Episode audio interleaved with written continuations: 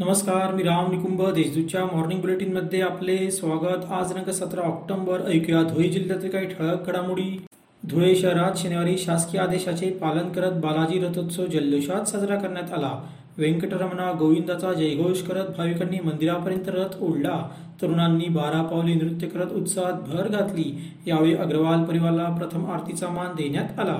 शिरपूर तालुक्यातील सावद येथील पुलावरून एका विवाहित प्रेमी युगलाने तापी नदीत उडी घेतली. त्यात महिलेला वाचवण्यात यश आले तर पुरुषाचा उशिरापर्यंत शोध सुरू होता. शनिवारी सकाळी नऊ वाजेच्या सुमारास ही घटना घडली.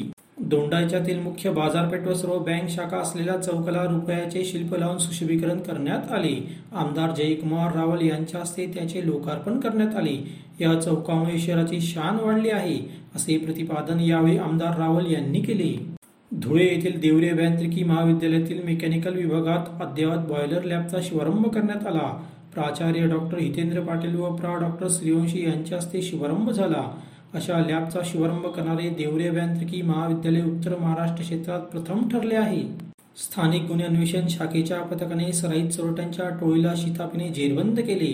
त्यांच्याकडून दोन ट्रकसह वीस लाखांचा मुद्देमाल हस्तगत करण्यात आला.